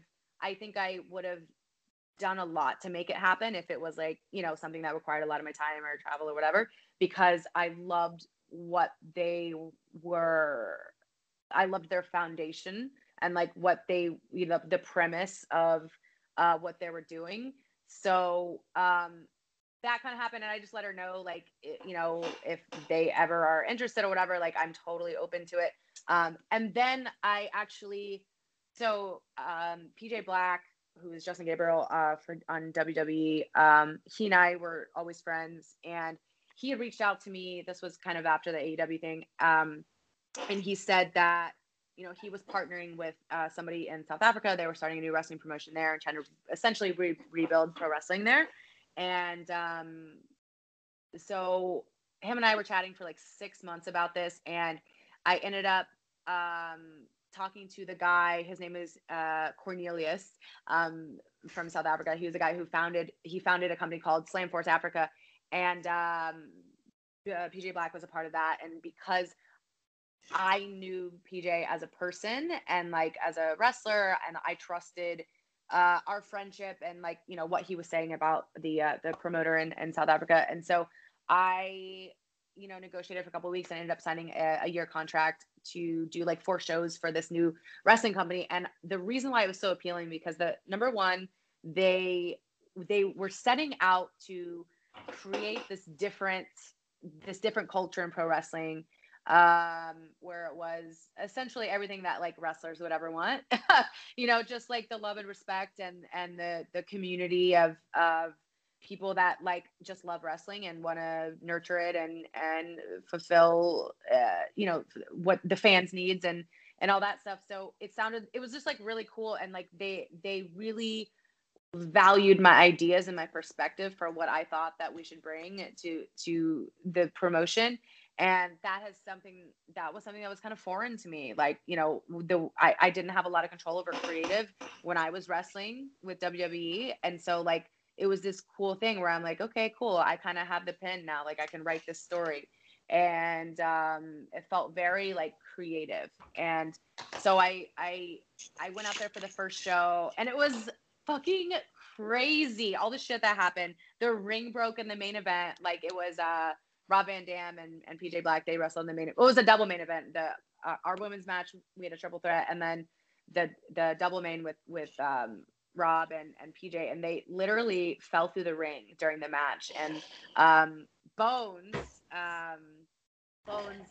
uh, Bones. was re- Bones was refing it. Justin King, um, you know, and I had worked with him in WWE, and uh, he's such a trip. So he he was refing um, that match, and and uh, Cornelius was in the back saying, "Call the match, call the match," but they kept going, and so it was just really fucking cool. It was an awesome experience, and the, our our our show actually was the day that South Africa won the Rugby World Cup, so it was a little bit fucking insane there. Um, and then so I I was contracted for three more shows, and then COVID just you know ravaged everything, uh, like you said. So um, I don't know if they're gonna make it because they were just a startup of you know they were literally just getting their their their feet wet. And um so yeah like i'm totally open. I, I loved that deal because i was only wrestling four times a year and i got to go to south africa four times you know so like i was going to get to do that. So um i'm definitely like i'm older so i'm more cognizant of like what i'm capable of and like what i want to put my body through. Um especially like the way you act when you're fucking 23 and you just think you're invincible like you know and then when you're 34 or 35 you're like oh shit. Uh, and so i i'm cognizant of that and like i obviously care about like how i am to feel when i'm 50 so i am open to doing something with pro wrestling because i i fucking love it and i i appreciate it. And um i think it's like finally being honored in a way that it never has been right now and that's really fucking cool so i've always said that like if i have my hand in something in some capacity i'd be happy i just i don't know what that looks like Chelsea. You know what? I don't even want to. I don't even want to fucking do it anymore. It's it's your it's your segment. ruined like it. you, you you ruined it for forever and just All right, fine, it. fine, I'll sit fine, here. whatever, fine, whatever. I'll carry Whatever, the load. fine. Jesus yeah, Christ. do it. Whatever. I don't even care. damn. Fucking A. Do you need me to do take all the bumps too? Like, what's good? got over strong. You're taking the heat. I'm going over strong. All right, I'll take the heat and the pin, and I'll blow the hot tag. Cool. All Yeah. right, let's go. um, Celeste, we have a segment on this show. It's our oldest segment. It's our first segment. It's the most base segment in our show. Because the episodes come out on Wednesdays, we decided from the jump we're gonna have a Wrestle Crush Wednesday. So I'm curious to know of anyone in professional wrestling, be it a current performer, an up and comer, someone that you worked with but didn't get to work with extensively, uh, a legend that you looked up to, or someone that's no longer with us. Is there anyone in professional wrestling that you're like, God damn it, I just need to slap that fucking meat? And why is it Big E's titties? And why is it Big E? They took Why away. is it E. Like, Did you ever do the hornswoggle bit with him? no. But you know what I'm talking about. the fucking Was it with his titties or Hornswoggle would stand in front of him and just start windmilling his arms you- and and just Biggie would just take it all and it was just like it was like the weirdest strip tease I've ever seen. You're like you can't stop watching it. No, it's I can't hypnotic. look away. It's hypnotic. they actually use that to hypnotize people now. Yeah. Um, no, you know, E is one of my dearest friends, and we we regularly just message each other and say, you know, like I'm grateful for you, I love you, you're an amazing person, type thing. And anytime I have the opportunity to see him, or you know, vice versa, we we make that happen. Just we have this bond that um is like we were going through such difficult things at the same time and we found and our friendship was so um so impactful during those times and we really like lifted each other up and um and I don't know I just I have so much love for him like I I think he is one of the absolute most incredible people that I've ever met and I will stand by that forever. He's just like he's so incredible and um and so I'm so happy for him and any success that he has. Like he just deserves it more than anyone. Um, and it would be fucking amazing to wrestle him. Uh, we would have such a dope match. Um, but I think that like, and I think this is kind of like a boring answer, but um, it's true. I would love the opportunity to go back and like and have a run or even just a match with AJ again because of yeah, it's like she she taught me so much in in in so many ways when I was just like had no idea you know what to do or how to do it or whatever. And um and then we had this really beautiful friendship and we were you know same kind of thing with with E and I. Her and I were we're both struggling in our own ways and um, you know, she was really struggling with mental health, as you know, like the book she wrote, and um, and I was there with her, like through so much of it, and so we were dealing with that, and like you know, I had my shit, and then we were dealing with like our family stuff. We both have similar family situations, and um, and we also were like fighting tooth and nail to like, you know, reach the top, and um, and so I, you know, our we had the dopest fucking pay per view match, um, and I love that match. But I would love to have another match just based on like how much I know we've both grown as people and like what we know now about like generally like psychology alone, um, and like also what we know about um how like what you can make people feel like the depth of like emotion that you can get across in a in a wrestling match. And i think it would be so powerful to have that opportunity again um and whatever what on whatever stage it is like if it's in front of two people or if it's you know on a, a grand stage i don't know. But it it would be incredibly fulfilling for me and i think probably for her too. Um I, although I, I don't think she's probably ever gonna like wrestle wrestle again. I, I think she has be she she's wrestled for a long time, so I know she has you know I don't know if she'd ever get back in the ring, but uh, that that would be that would be mine because it would just just of how I think meaningful it would be to me, and and at this stage in my life, it's all about, um, you know, meaning and, and tension and, and like purpose and, and, um, fulfillment. Think, So um, I, I just I just have one um, question. Do you think perhaps as like a wedding present, um, you, AJ, and Big E could have like a triple threat at my wedding? That would literally be the best day of my life. Yes. Like especially like I at will- your wedding. like uh, like let's book it. Like I'm ready. I'm so, so we're Yeah. taking her out of the bouquet battle royal. Is that what you're telling me? Yeah, because there is a on um the card. Okay. yeah there's a um a bouquet over the top rope battle royal that uh, we booked on this show on a Yeah, previous on a previous episode. Um, but we're now adding to the card. yeah. Amazing. Cool, cool. Um, I- AJ and I, we once had a match at. We had we when we were uh, in on NXT, we would go back. Um, when we're on the road with NXT, we would go back to FCW um, to practice and like we'd go to promo day and like all that stuff. So um, it was like we'd be so delirious from the road um, because we would go like do the live events and then TV and then come back and we'd we'd go to the school and, and train.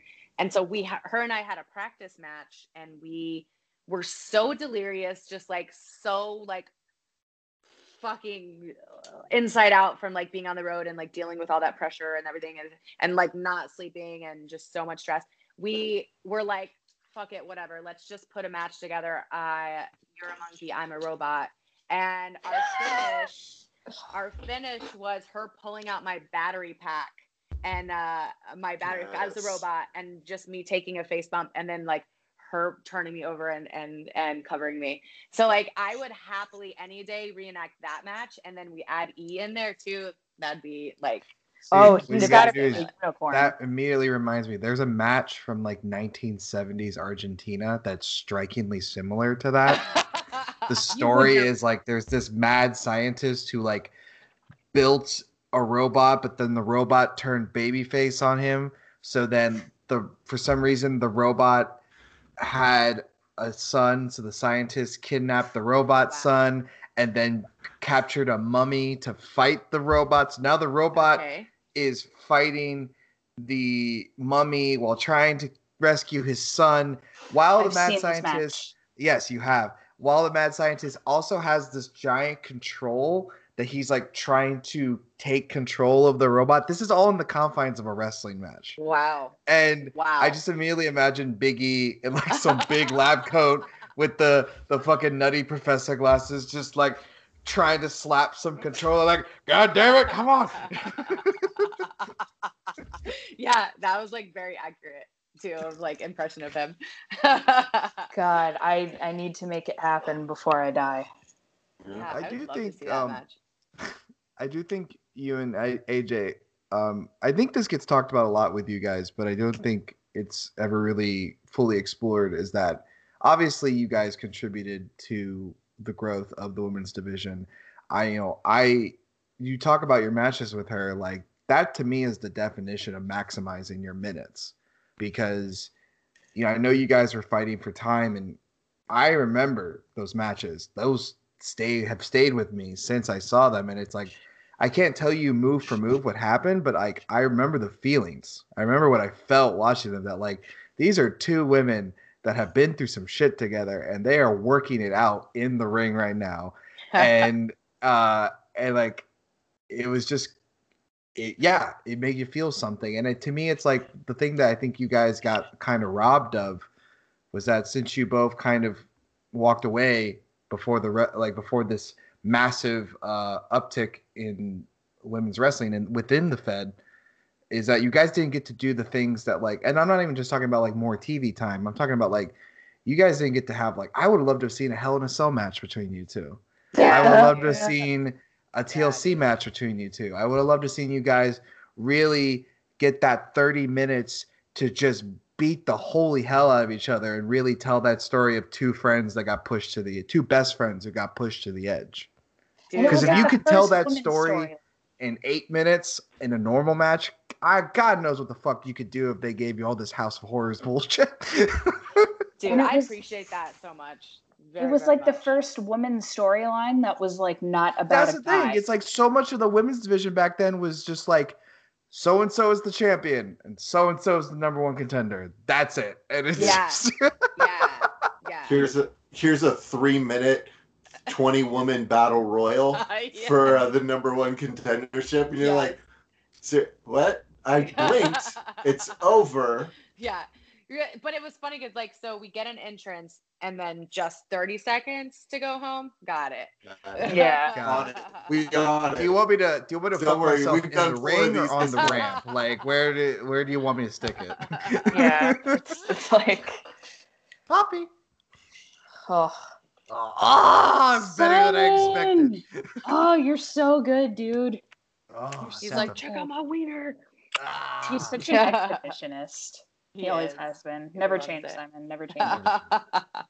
Um, so uh, I think we're we're coming up on our time here. This has been an absolutely wonderful conversation. I I appreciate your candor and I, I learned things today that I didn't know was the case. Uh, and it's just been delightful to hear more about what you went through and what you overcame. Uh, I am curious, just like because I, I I know you've been doing uh, Celestial Bodiez for a while now. Um, what is like what was like your thought process going into that, and how what has been the things you have learned because you've been doing it for has to Yeah, have been like about seven years. years now. yeah yeah Yeah. So Yeah. like what is the things you've learned? Because clearly, you know, you don't have a business for seven years without doing something right and had seen some success. So like what is it that has propelled you to like keep that going? uh cry every day well mostly Heard. Uh, Note. No. uh, no, I, I, so it's actually been this like really beautiful evolution of, you know, like my company's an extension of me. And um, it took me a long time to realize what that meant and to like really embody it. So when I left wrestling, I left because like I thought that like I, I was having is- health issues and I was like uh, 20 pounds heavier than I had been when I like started getting momentum on TV and like was being really hard on myself and I was just I was super depressed and I my um I just was really struggling with mental health and um the way that I was raised is by a very strong woman. And you know the way she was raised was the same way. It's just this uh, ancestral lineage of don't talk about your feelings. You're strong uh, when you don't cry.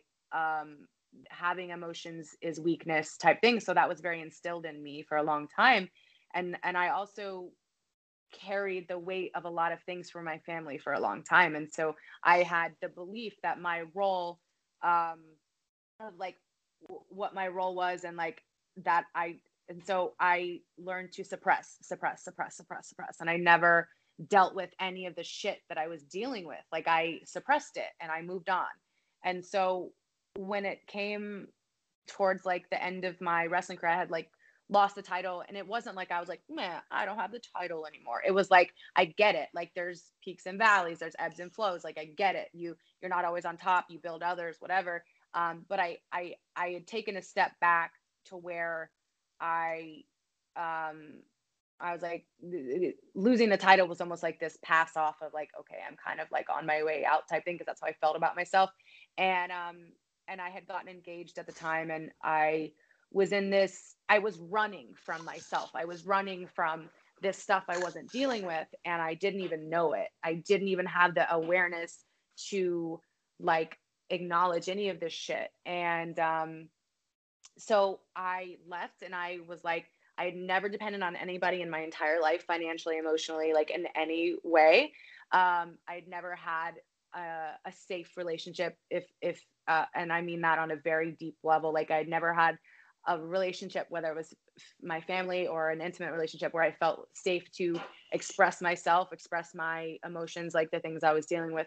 And um, I didn't think that was uh, a thing. I didn't know that there was relationships where you could have a, a conversation about something that you're struggling with and not be judged or you know shamed for for things. And so um, I got I got engaged to someone very quickly, And um, I was like, okay, uh, this is a new chapter in my life. I'm leaving wrestling. I'm gonna. Um, I have someone that will support me for the first time in my life on, on many different levels. Why I start a company and like I. So my my thought was like, okay, I'm leaving wrestling. I have this momentum. I'm gonna start a, a, a clothing business based on shit I like. Like I love working out. I love you know. And and the concept for the business was, or the concept for the brand was um, the booty scrunch. So it was this seam, this like um, this elastic seam sewn in like the the the booty seam of you know the one that goes in between the butt cheeks and and all of my wrestling gear. And it was this like extremely flattering um thing that I, I, I kind of it made it kind of my signature thing and a lot of my wrestling gear. And it was this like little tiny thing that gave me a ton more confidence. And I you know at that point I could take I would take anything I could get. So I loved that concept so much and it wasn't being done in athletic wear. So it kind of like had this idea. I'm like I can, you know, create this new type of legging and, you know, and I, in the meantime, like I, I, I didn't have any experience in business. I didn't, I didn't know how to run a business. I didn't know how to manufacture clothing. I didn't, I literally didn't know any of that stuff. And, but it was like the mindset of like, I'll just figure it out type thing. And so the way that I was for so long when I was dealing with all of this shit that I didn't know how to deal with emotionally, I channeled it into work and, you know, just keep yourself busy so I had this pattern in my life of like busying myself or numbing shit. And like those were the only two things that that I could, you know, do to alleviate all of this stuff internally that I was like dealing with. And so um so I started to have so my my ex-husband um he helped me with like what he knew for uh, uh you know how to run a business, how to start a business type, type stuff and I ended up having um an incredibly successful second year in business and I um I had like every influencer ever. It was like the year of influencers on Instagram and um was doing really, really, really good. And I started to like look at the way things were going and and I would look at my company and it was like this overly sexualized thing that like hold on one second.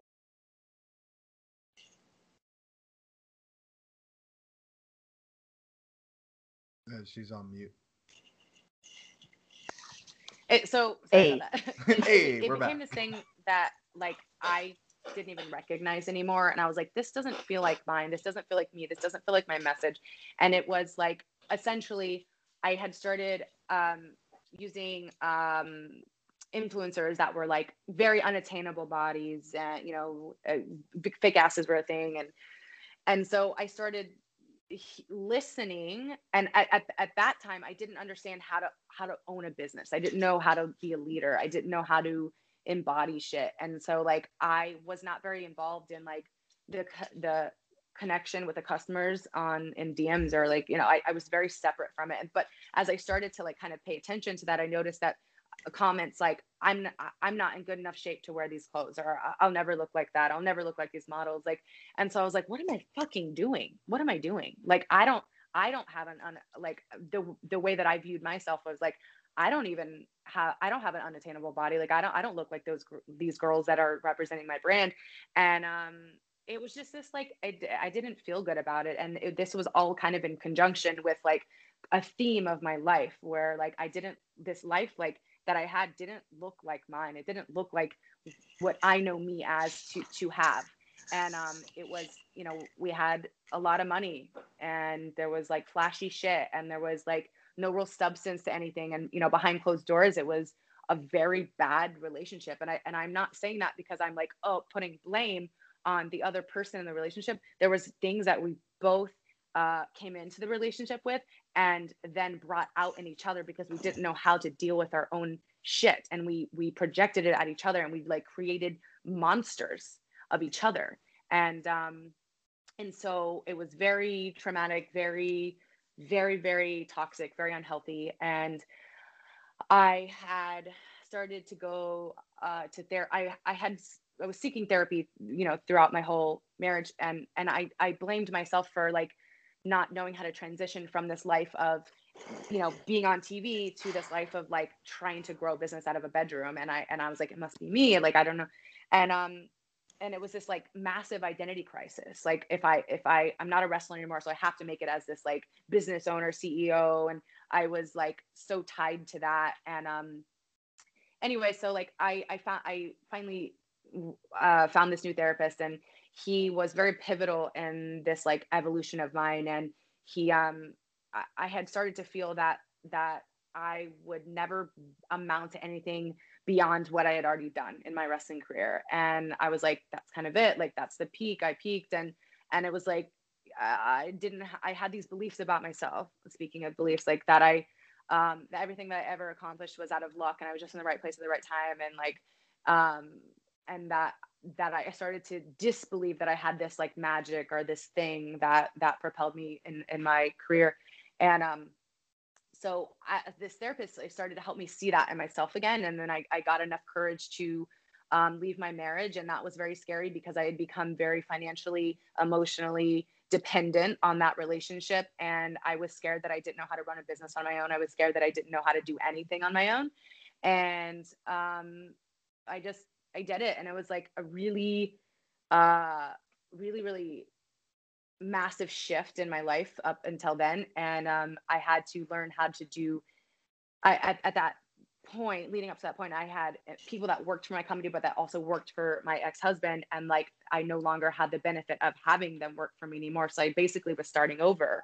Yeah uh, and um, and so i literally had to learn how to own uh, to own run a business all over again um you know after about three years. And so that was the coolest fucking thing that ever happened to me because like i actually like started to do things um in a way that was honoring like who i am and what my message is of like just fucking being yourself and like loving that shit and like embodying you know all the things that you are and all the things that you believe in without worrying about you know what if if you look a certain way or if you fit in this like you know this mold of whatever.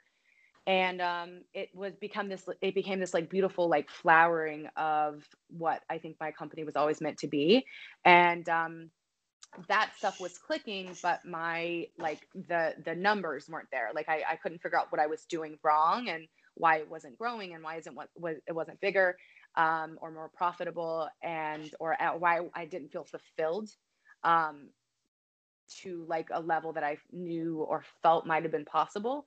So I um and at the end uh, middle the summer of 2019 I decided I, I took this trip with um one of my she's now one of my business partners um name's Hallie and she was doing marketing for me at the time and and and we just went on this trip to LA and we went to this conference and we ended up just having this like really dope weekend and we um that weekend we just decided we were going to change everything about what we were doing and so uh, like four like uh, four or five months later, we ended up like um, closing the doors to Celestial Bodiez and opening Celestial Bodies Collective, like a whole new entity, new social media, just fucking fresh, clean start, and um, change the business model. And and um, internally, we changed a lot. Like I have a core staff right now of like five really fucking incredible women, and um, we all looked at it as this opportunity to just like step into like this person we knew that we could be individually and as a team. And that internal culture changed everything about what like what we do why we do it and how we do it. And so we started building this connection with our customers and treating them like our fucking friends and our family and like ex- showing them the process for everything the creative process like our struggles all this shit. And then you know the biggest change was the business model. I went from selling uh, like i guess kind of operating like a typical e-commerce brand to switching to limited edition collections where each collection had its own message its own voice its own vibe its own fucking thing. And um it was this it's was a substantially larger amount of work. Um but it was where I found that piece that I was missing. I found that um, like this, it, I, I started to view it as a vessel for my message and like what I wanted to say to the world, to other women, to anyone um, who was listening or that felt like I that they resonated with me, and I began to accept that I it does not matter what I do my shit like my products or my message is not going to it's not going to resonate with everyone. It's not going to please everyone. So i started i stopped worrying about that and it was like i shed this version of myself and i started like creating from a place of like just of me of like what i wanted to say what i wanted to make what i wanted to create and then like that message resonated with the right people the people that it's supposed to resonate with and that's how we started building this culture. And um now it's something that's like it's so beautiful and i'm so proud of everything that it is and it's like at that uh, you know at the end of 2019 and you know we rebranded into social wise collective essentially at 2020 and then 2020 was like a really fucking tough year for any business. Um, but i looked at it as our year one uh, our new year one and this like year of just data and learning learning how to change you know operate this different business model. And um and now stepping into 2021 like i feel like i have absolutely everything that i could fucking possibly need to like do whatever i want with this business. And um and now i also have like the desire to i well i'm sorry i see i see my business as a vessel for my message and now i'm also realizing that i am able to get my message across without a vessel as well and so i'm sorry i'm starting to see all these other opportunities as um, you know, before I was I was, my belief was this is, I am in this bubble. I am these things. This is a label on me. This is my identity. And now I see so much possibility that like, like literally anything is possible based on like these principles that I've found to be true for me. And that is literally just to like be me to the absolute core, regardless of anything. Yeah, and now you know why I'm such a fucking diva about my leggings. I get it. 'Cause- I fucking get it. Because, like, you know, Rios can tell you, like, when we live together, it's like, um, occasionally he would do, um, he would need to do a load of laundry, but like it wouldn't be full. So he would just like take my hamper and dump it in too. And I'd always be like, sort out the leggings. Those have to be you put them in the washed dryer. in a different way and they have to be hung and don't you dare try to fold them the wrong way or I swear to Jesus. He's like wearing them one day. He's like, these are actually really comfortable. Yeah, it's it's why I'm now called pants leg prisons and it's basically ruined me because my mom will be like, look at this cute brand that I found online. I'll be like, no. you hiss at her and run away. Yeah, that wouldn't be the first time, but She's like, that's typical. that's like a day in my life. So as as as we as we wrap it up here, um I there's have, just I, I have one more question. Very well, you mother. Very mother quickly. Yeah. I just I had I, I had this thought at the very beginning of this conversation. I just need to know before I go. Did Norman Smiley teach you how to do the big wiggle? He sure as fuck did. Yeah. good. It needs to be passed down generation. legacy lives on. You can't just so like great. you I can't just Norman. like contain that amount of goodness. Like it has to You be can't. has to be passed through and it's The man is a ray of sunshine. he really is. Aaron, you want to do the thing? Oh yeah. Oh well. Okay. no, Um, I, I had my thing. Oh, you oh, do thing? your thing. Yeah, I had I had my thing. God Do damn the thing. Do, Do the thing. the thing. Do- yeah um it's not really that big of a deal it's just um for a really long time i was like really restrictive about um i was restricted about how i could be like publicly friends with you and i fucking hated that because i felt like i had all of these abusive men in my life who were preventing me from like being me and you know, doing whatever the fuck I wanted. And it, it's like you have been there for literally the worst times in my life, like the worst periods of everything. And like, I just wanted you to know how grateful I am to you for being such an incredible presence in my life. You were the very first person that I spoke to when I decided to that I needed to leave my old school and it's like I called you at like 6:30 at night and you met me at a Walgreens down the street I and remember. we just talked in your car for like 2 hours and it's like I I was like suicidally depressed and like that that conversation like literally saved my life and like saved my career. And you know and then when i got fucking fired like the the conversation we had on the phone like lifted me out of this like lump of being like you know feeling pity and feeling sorry for myself and whatever and had me like move my trajectory of my life forward and realize that this is actually a really good thing and that it's opened all kinds of doors that I had shut for myself previously and it's just I don't know how I could possibly thank you enough for being like you know one of my best friends Well, uh, don't make me cry. I fucking will and you can't stop me Make her cry.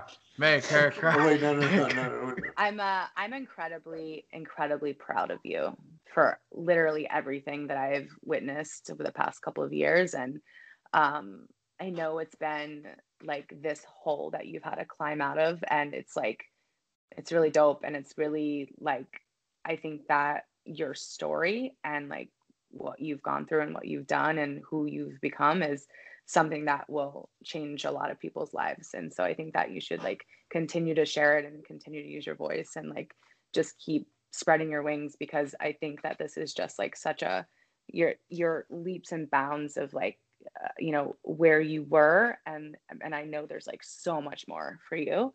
And like i just see that in you. And it's like my absolute fucking pleasure to be there for you in any way. And like you know i love you so much. Like you're such a dope person. And I um it's my absolute pleasure. So I can't wait to see what you do and what you accomplish and and all that. So I'll be I'll I'll always be here just like whatever moms do. yeah, like whatever they fucking do, it's like I don't know, eat your vegetables and like get your ass to school, I guess. if, if that's it, I'm on it. She's even helped me with my homework. She proofread my speaking out letter. That's true. Like it's Hey. fucking I'm- wild. I'm incredibly proud of you for for that. Like I know that was that took a lot of courage and like a, like a lot of courage. So that was really fucking cool. And if you can do that, like dude, you can do anything. It's well, I love you too, and thank you for being there for me. Thank you for you know jumping on this interview with us. Dude, it's, it's my absolute pleasure. I've had such a blast. Like this has been so like refreshing and um I don't know, moving for me and like I just appreciate, you know, any anything that I have the opportunity to be a part of, especially around like, you know, people that I care for and wrestling and and um so yeah, this has been awesome. Like it's such a great experience for me too. So I appreciate you guys. Yeah. Yeah. Thank you Absolutely. Um, where can the Demon Road Diaries loyal fans uh, find you on social media, just in case they aren't already following you? So um my I think my I'm most active on Instagram. My Instagram and my Twitter is just my name, Celeste Bonin, one word. And then um if you like cool leggings that you can roundhouse kick people in, um uh, you can find um, my company, Celestial Bodies Collective, at cbcollective.com. And um, the Instagram for that is Celestial Bodies Collective. Kind of a long one, but necessary. if you if you literally search CB Collective, it's the very first thing that like pops up. So And we're about to drop a really dope collection of uh, sweats. You can't Or- fucking do that while I'm unemployed because a I don't have the money, and b I'm just gonna lounge in the fucking sweatpants all day. Dude, you know, it's like uh, we're stepping into uh, clothing like outside the boundaries of activewear this year. So we're doing sweats and we're doing jeans and we're doing all kind of cool stuff. God. I yeah, I know, but I got you. I got you. I'm gonna send you. Uh, I'm gonna send you a sweat set so we can just like veg out together on whatever day. Bless you, and just like send memes back and forth. yes. My typical Saturday. Sick. Aaron, do the thing. All right. Well, you can find Demon Road Diaries by simply searching Demon Road Diaries on Instagram, Twitter, and Facebook. You can find the Coda at We Are the Coda on Instagram, Twitter, Facebook, Gmail, and ProWrestlingTees.com slash We Are the Coda. You can find me personally at Music City KG on Twitter and Instagram. Also, PlayStation Network and Cash App if you're feeling froggy. And you can find me, Ronnie Rios, on Instagram, Twitter, and TikTok at Bastard Son Rios. Uh, I tried to make a cringy, like weird Stitch one today. It didn't come out well, so I'm just gonna, you know, kind of give up on that. Take a break. I'm gonna stick to the I'm gonna stick to the version of TikTok I signed up for, which is just a redo of Vine. So I'm just gonna keep making Yeah. quippy little vines. I mean, I've been really feeling the ones where it's like some guy will say something and be like, uh, you know, it's just not fair that women these days, and then you just slide in. You're like, look, motherfucker, what you need to do is shut the fuck up, eat a Big Mac, and go to hell. And then I'm like, Yeah. I don't know what that what happened, but okay, I'm Yeah. gonna fight, I'm- double I'm tap there or whatever I need to do. Yeah, I uh, I tried to make one today that was like the the setup was uh, if you were a boss character in a video game, what would be your boss theme? And like the guy was like he was like this really big dude, so he was like I would be Bowser from S- Mario 64, and he had the Bowser music, and I was like, what theme would I use? And I I had a soft spot in my heart for the Asgore theme from Undertale of because course he's like, fuck you. Listen, I fucking know you. I relate. I am Asgore, so shut the fuck up. So like, I like tried to make a makeshift Asgore costume and like try to do it to the music. And when I watched the playback, I was like, "This is the cringiest thing I've ever done." And I was a theater kid. Good for you. That unlike yeah. So that's not on my TikTok, but um, you know, there's other. it's your fun like it's on there. my OnlyFans. yeah, that that's that's like the highest subscription tier. I've had so many people approach me about starting an OnlyFans to the point where I'm like concerned about how people view me. I'm actually You're like, so I um, started one. Yeah, I'm starting. I'm Slash bastard Oh, Sunrios. I'm starting an only pause. Um, it's just pictures of my cats in like different costumes and um, Oh, solving yeah. mysteries and wow. fighting the ghosts in fighting the apartment. too? Oh my god. Sign Yeah. me up. yeah, there's a lot on the plate for Demon Road Diaries this year. anyway, you can find me on Instagram at Durden Says, on Twitter at The Durden Says, ProWrestlingTees.com slash Chelsea Durden if you're interested in helping me put my cats through college. Also, I'm fucking unemployed. Put a pizza or something in my stomach. Just Please send help her me. a pizza. Oh God, I'm fucking dying. Send her a pizza. Um, Send please. her. Pizza. please. Look, guys, you can just DM Chelsea and she'll give you her address. You just send a pizza every Wednesday. Um, well, Black Wednesday. yeah, we're probably not gonna take it that far. However, okay, well, the send people- it to the neighbor. yeah, And Yeah. then people for people who do take it too Wait a far. minute. That funny story. So, I uh, there was like a couple weeks ago. I was having like a sad, depressed day, and I was like, "Fuck it, I'm gonna try this stuffed crust pizza from Papa John's." Oh yeah, yeah. and I order it, and I'm like sitting going like, "Your delivery should be there any minute." And I'm like looking at him like, "This this delivery route looks off." And then I realized it was because I had ordered it without checking that the last time I had ordered Papa John's was in Chelsea's apartment.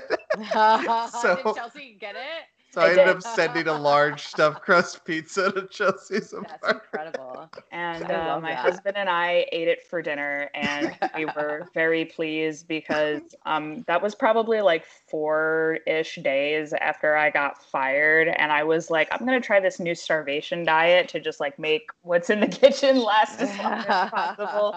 And then I got a fucking stuffed crust pizza, and I was like, Wowee. sick. You're It was welcome. fantastic. That was the universe. I love that story. It was the universe. Um, so yeah, speaking of wonderful things, and my mother is the most amazing person in the universe. So please leave her alone on Instagram. She doesn't appreciate your mean comments, you motherfuckers. Um, and as always, from all of us here at Demon Road Diaries, for Caden Green, Ronnie Rios, Celeste Bonin, and myself, we hope that you stay safe and stay jacked. I'm in flannel, so it's a lot harder to see. I worked out this morning, I swear. Fuck me.